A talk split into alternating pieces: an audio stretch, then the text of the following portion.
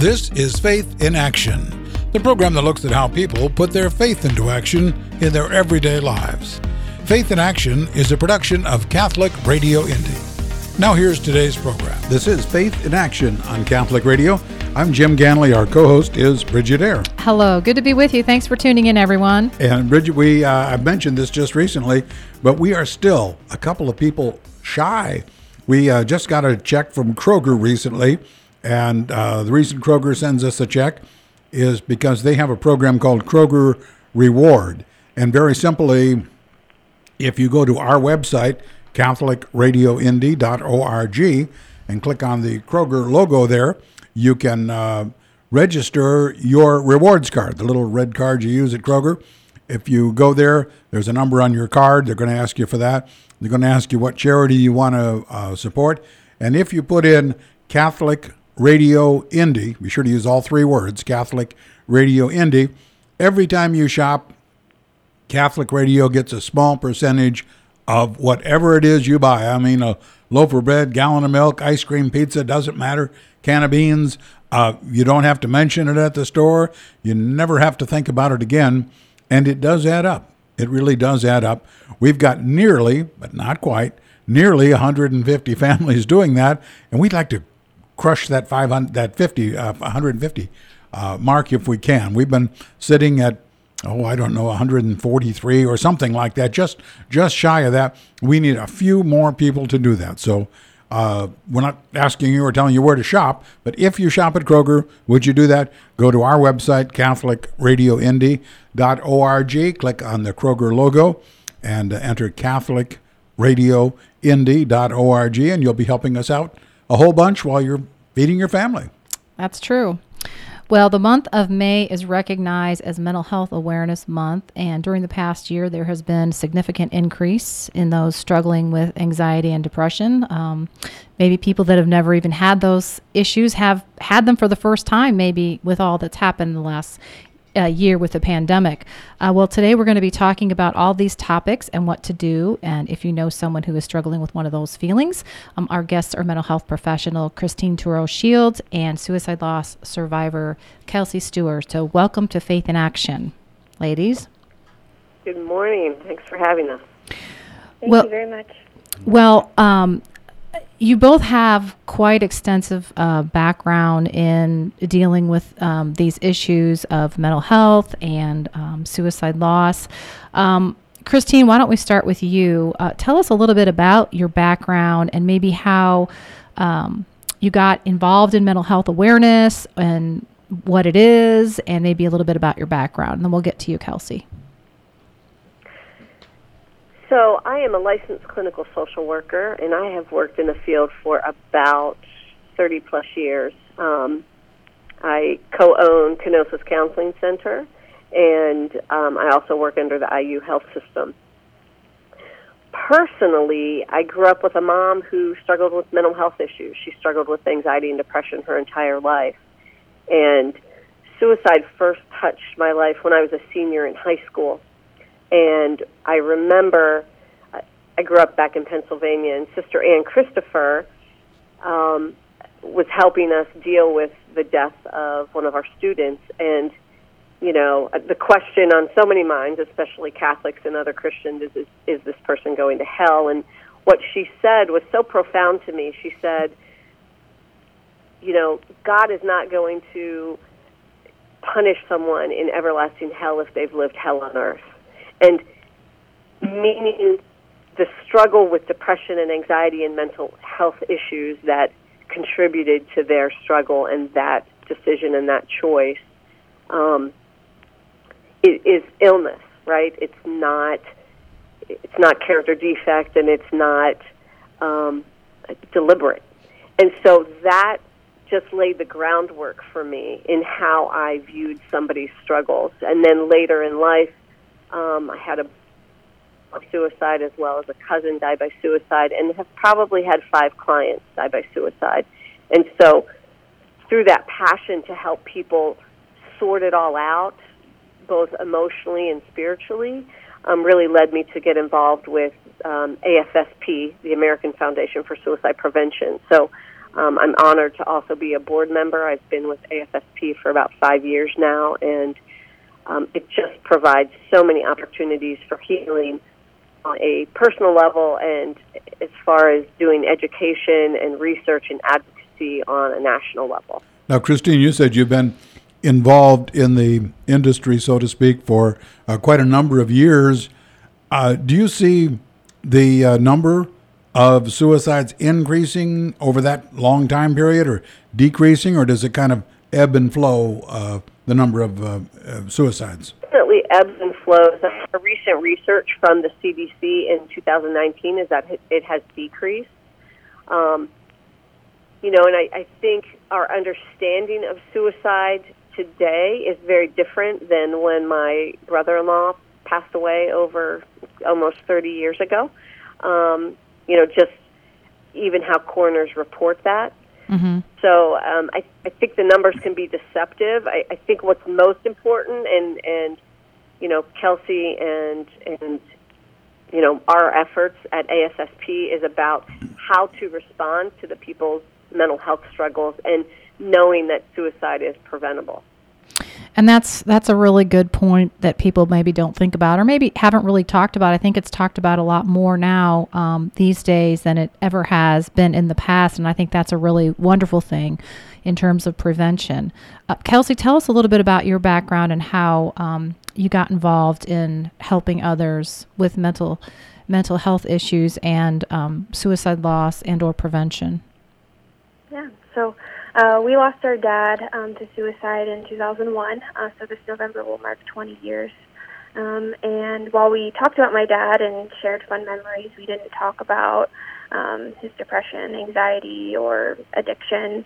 Um, and we really, you know, weren't able to fully grieve that loss in the way that we had um, would have liked to. So as I got a little older, we also found out that my grandfather, so his dad, um, and then my great grandmother, his grandmother, also died by suicide. So there's three generations on my dad's side. Um, and as we've gotten more involved in this work, we've, un- you know, learned about several other suicides in our family, and obviously mental health um, and addiction issues that are um, pretty pervasive on both sides of my family. But mm-hmm. um, while we went to therapy and all those things, we weren't really directly connected with any suicide loss survivors. And I found the AFSP when I was 25, and uh, the rest is history. So um, it's been a really wonderful thing for for my family, and being able to see my grandma start to um, kind of own her story and grieve in a way that's healthy with other loss survivors has been really a really beautiful thing to see. Um, and I started off as a volunteer in 2016, and now I serve as the staff partner for the Indiana chapter for AFSP. So um, this Sunday will mark three years um, as working for AFSP as a staff role. So, uh, so here locally. Go ahead. Oh, go ahead. Uh, here locally, we've got volunteers all across the state doing amazing work. Um, they do uh, advocacy efforts here locally and at the federal level working with our state representatives and legislators to make sure that Hoosier voices are heard and that bills are mapping and marking what we need here locally to start to save lives. Um, we've got incredible support for suicide loss survivors in a peer to peer setting, um, education and programs that are free, and then also um, a lots of uh, different research that's done um, globally. So, AFSP is the world's largest suicide prevention re- um, funder of research um, which is pretty incredible when you realize we're tiny but mighty for sure. uh, well, Christine, um, if, if I can. Uh, Jim Christine, and I have so many questions. okay, go ahead, Jim. Well, uh, we were talking about grief, and when anyone, any family loses a loved one, they go through a process of grieving. And uh, you know, I guess there's some several steps to that, that sort of thing. But I'm wondering, is the grieving process different when the person they've lost was a victim of suicide as opposed to a natural death? Absolutely, because there's number one, there's such a stigma around mental health issues, and then there's such a stigma around suicide. Oftentimes, people feel a sense of guilt or regret. Also, within our own Catholic and Christian traditions for so long, um, there's been a stigma as well as, um, you know, way back in the day, survivors um, of suicide loss could not bury their loved ones in a Catholic cemetery. Um, and it was considered the unforgivable sin. Now, we know that the Catholic doctrine has changed and has um, has more of an awareness of the compassion of God and that this is not a sin, this is mental illness. And the thing that's important to know is that mental health issues are health issues. So, you know, we wouldn't say that somebody who dies from cancer is sinful, nor do we say that someone who dies as a result of a suicide death is sinful, right? So, um, it's important to understand that, and it's important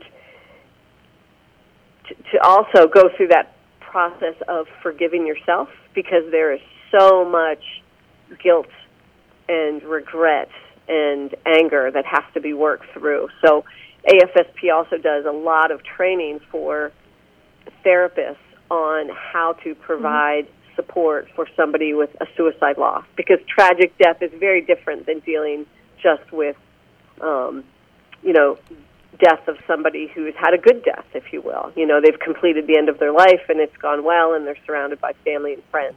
But there's so much angst and isolation that goes along with suicide death.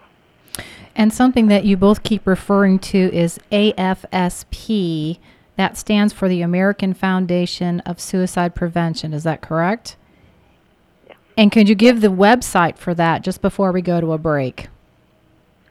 Yeah, absolutely. So it's afsp.org, and then to find the local Indiana chapter, it's afsp.org backslash Indiana.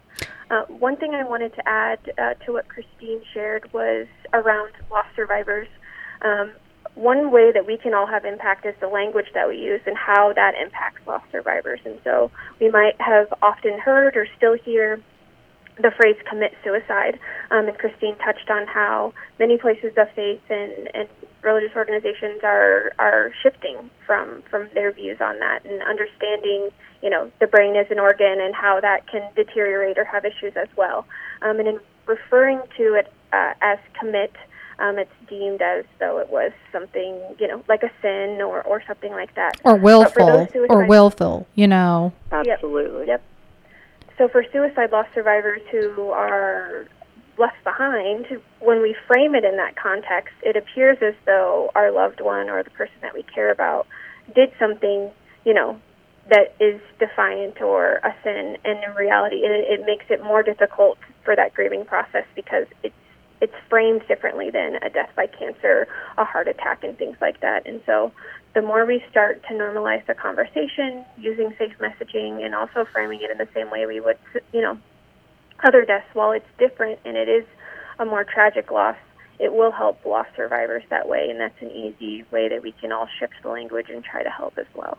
And and and tagging on to that note, in terms of the language, is that that you know when a a sin is committed, it really involves someone's free will, and right. um, if you don't have free will, you're not really engaging in a sin. And so that's where mental illness would say this person is not um, fully making a free will. So that would, you know, disqualified as a sin as well from a theological perspective. So I just wanted to add that. Um, Absolutely. We need to take a quick break. I want to get, we've got so much to get to in the second half. So stay tuned for more Faith in Action. Faith in Action is our oldest, longest running program here on Catholic Radio Indy.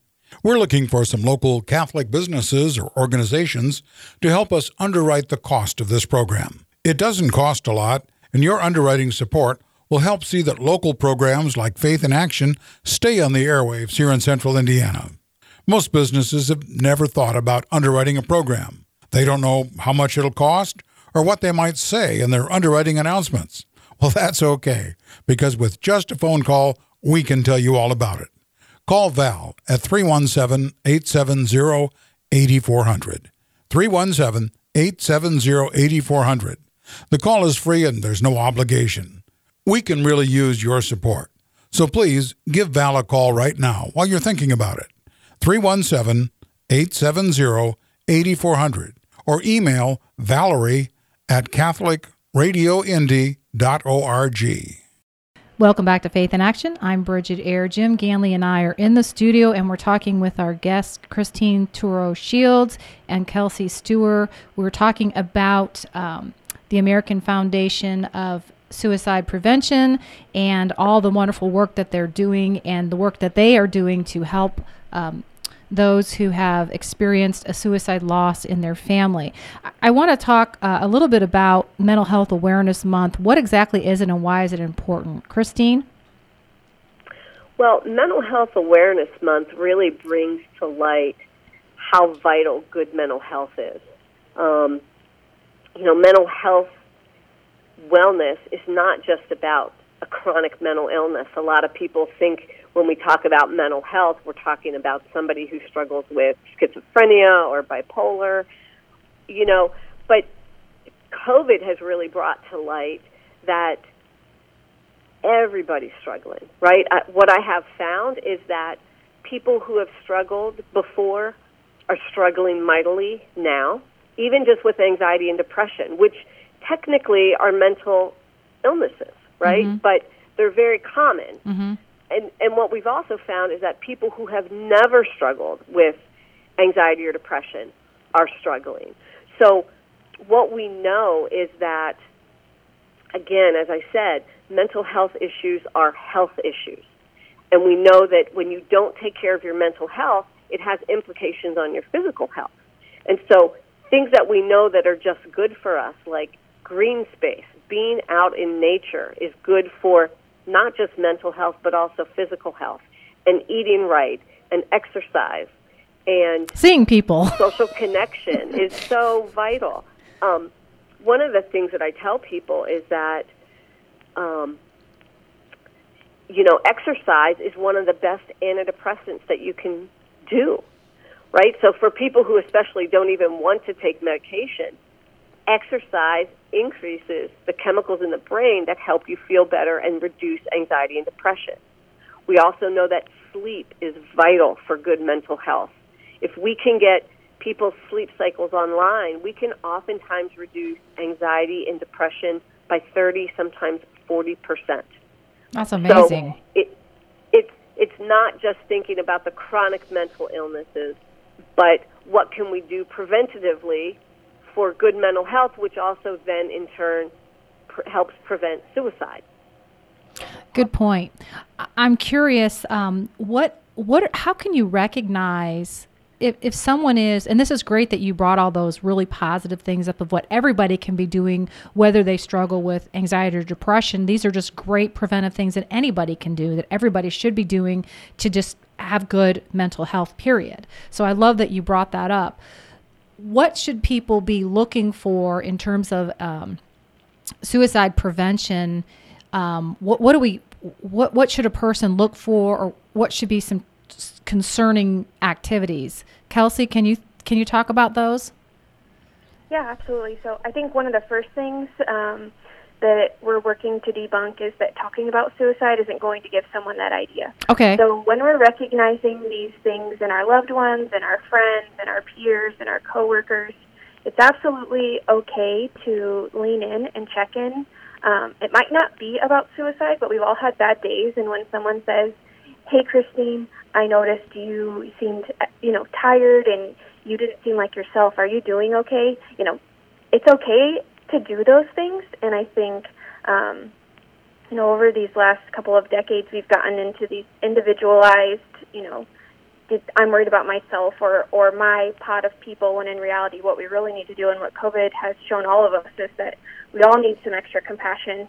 I don't care who asks me how I'm doing, I appreciate it. And so, um, leaning in and checking in on each other is, is as important and it's okay and we're not going to give anybody that idea um, to die by suicide. And we know that from the research um, that we've done here at AFSP so some of the signs um, while they're unique to each person that's why it's important for us to all be alert because I can recognize something in one of my family members or friends maybe before you might be able to because you don't, aren't as familiar with them and what their normal is. So Mhm. sometimes it's sleeping too much or too little. Um, sometimes it could be um, some substance use, um, uh, things and showing that way. Um, it could be in language where they're actually saying that they um, don't want to live or they don't want to wake up.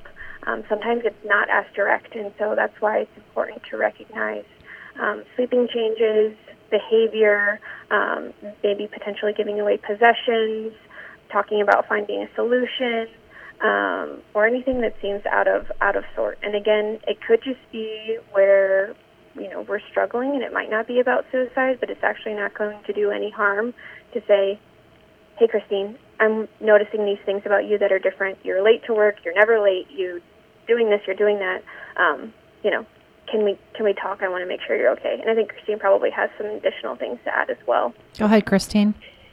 Yeah, and and one of the things AFSP does is they sponsor a lot of trainings, and one of the trainings, and both Kelsey and I are trainers for this program, is called Safe Talk. Mm-hmm. And one of the things that they they train us to recognize is that individuals who are struggling will put out quote unquote invitations, and and based on what uh, Kelsey said, you know, with what they say or how they behave or what their mood is like, and our struggle in or or what's vital for us to respond is that we don't ignore, we don't dismiss, and we don't miss the invitation, right? And the other thing is recognizing that when we step into a conversation or just ask, we don't have to assume responsibility to fix it, right? One of the examples they, they give us in the training is if somebody falls down and collapses on the sidewalk, I may go in and do CPR to hold them, to keep them alive and safe and well until other help can come in. I'm not a paramedic and I'm not a cardiologist, but I can do my part. And so we want friends and family members and colleagues and and strangers, if you will, when you hear something, see something, feel something that isn't right, that is uncharacteristic of the person, lean in and just ask. There's a, there's a, an initiative too called Seize the Awkward, which is just ask the question so we don't ignore, dismiss, or miss. So, can anybody take those self talk classes? Safe talk. Safe talk classes. Safe talk classes. Yeah, so for that class in particular, it's 16 and over. Okay. Um, so we've gone into high schools and done trainings with juniors and seniors um, and things like that. And, you know, my grandma was 83 when she went through the training for the first time. So anyone 16 and over can absolutely do it. Um, one other resource in addition to those um, that's a newer resource that came out this past year is called our Real Convo Guide. So it's an abbreviation for Real Conversation. So if you go to afsp.org backslash Real Convo, um, there's four different guides. So there's one, um, and it's not the perfect recipe, but it's a good starting point when we're trying to, you know, figure this out. There's one on how to have a conversation about mental health. Um, there's also one on if someone tells you that they're thinking about suicide, what to do. So things like not leaving them alone, things like that, which the trainings go more in depth. So these aren't replacements for those, but it's a good checkpoint. There's also one on how to talk to suicide loss survivors um, as well. So I think oftentimes, you know, we want to be helpful and, and say things and do things, but we're afraid to do harm, so we we Don't do back. anything. So yeah. Yeah. Those those guides are are really helpful. Um, I've used them in a personal setting as well as obviously in this role too, and they- they're nicely laid out. We just have a few minutes left, and I want to get to the um, Fatima Retreat House series. You are not alone. Can you talk a little bit about that and how how that's going to be delivered and what's involved with that, Christine?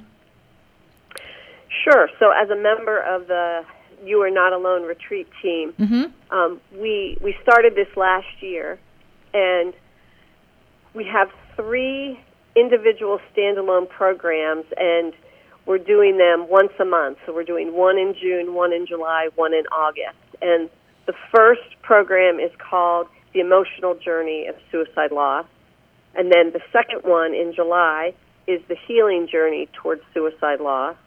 And then in August, it's the spiritual journey of suicide loss. And then in September, we are doing um, a two day retreat. Um, individuals have an opportunity to stay overnight or they can go home and come back the next day. And, you know, last year when we performed, when, we hosted it, Um, we actually, even amidst COVID, we had about 30 individuals, um, individuals as well as couples, and we also had some parent and you know teenage um, survivors, sur- lost survivors, come with them.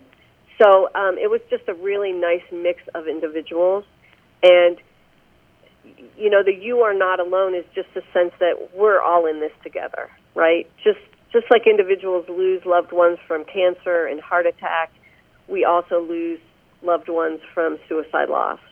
Um, so then, suicide death. Do you recommend that if someone had a suicide, um, they were a survivor, they had they had a suicide loss, that um, they would attend all of them, or can they attend one, or can they be standalone, or do you recommend they attend all three phases and then the retreat at the end? Well, we know that suicide loss survivors are at various phases of their grief and loss journey. Mm-hmm. So, one of the reasons we did these three standalones is because they may not feel ready to go to a retreat, mm-hmm. so they can attend each of those independently, and those are free of charge. And then they may decide that they want to come to the retreat, or if they don't want to do the June, July, and August programs, then they can come to the retreat. So they can do some of it or all of it. it it's really based on respecting where you're at in the journey and, and what people's tolerance is. The other thing we also know is that some people will sign up for a program or a retreat, and then that day they just say, I just can't do it. And, and we absolutely respect that because there's no time frame for grief healing. It, it, it comes when it should as it should. And I also and, um, I also I also noticed that there's a safe talk half day training also there. So there's another opportunity to do that. Yeah, we're working on setting the date for that, but Fatima plans on sponsoring and hosting that as well. Uh, this has been really interesting and, and very helpful, I think, to our audience. Uh, we are out of time, though. Our guests today have been Christine Turo Shields and Kel- Kelsey Stewart. Thank you so much for being our guest today to talk about this important issue. Thank you so much for Thank having me. Thank you so much, Jen. Thank you, Bridget. God bless. You have been listening to Faith in Action, the program that looks at how people put their faith into action in their everyday lives. Faith in Action is a presentation of Catholic Radio Indy. You can hear this episode of Faith in Action again or any past episode at CatholicRadioIndy.org. If you have a suggestion for a guest or topic for a future program, please call us at 317 870 8400 or email jim at CatholicRadioIndy.org.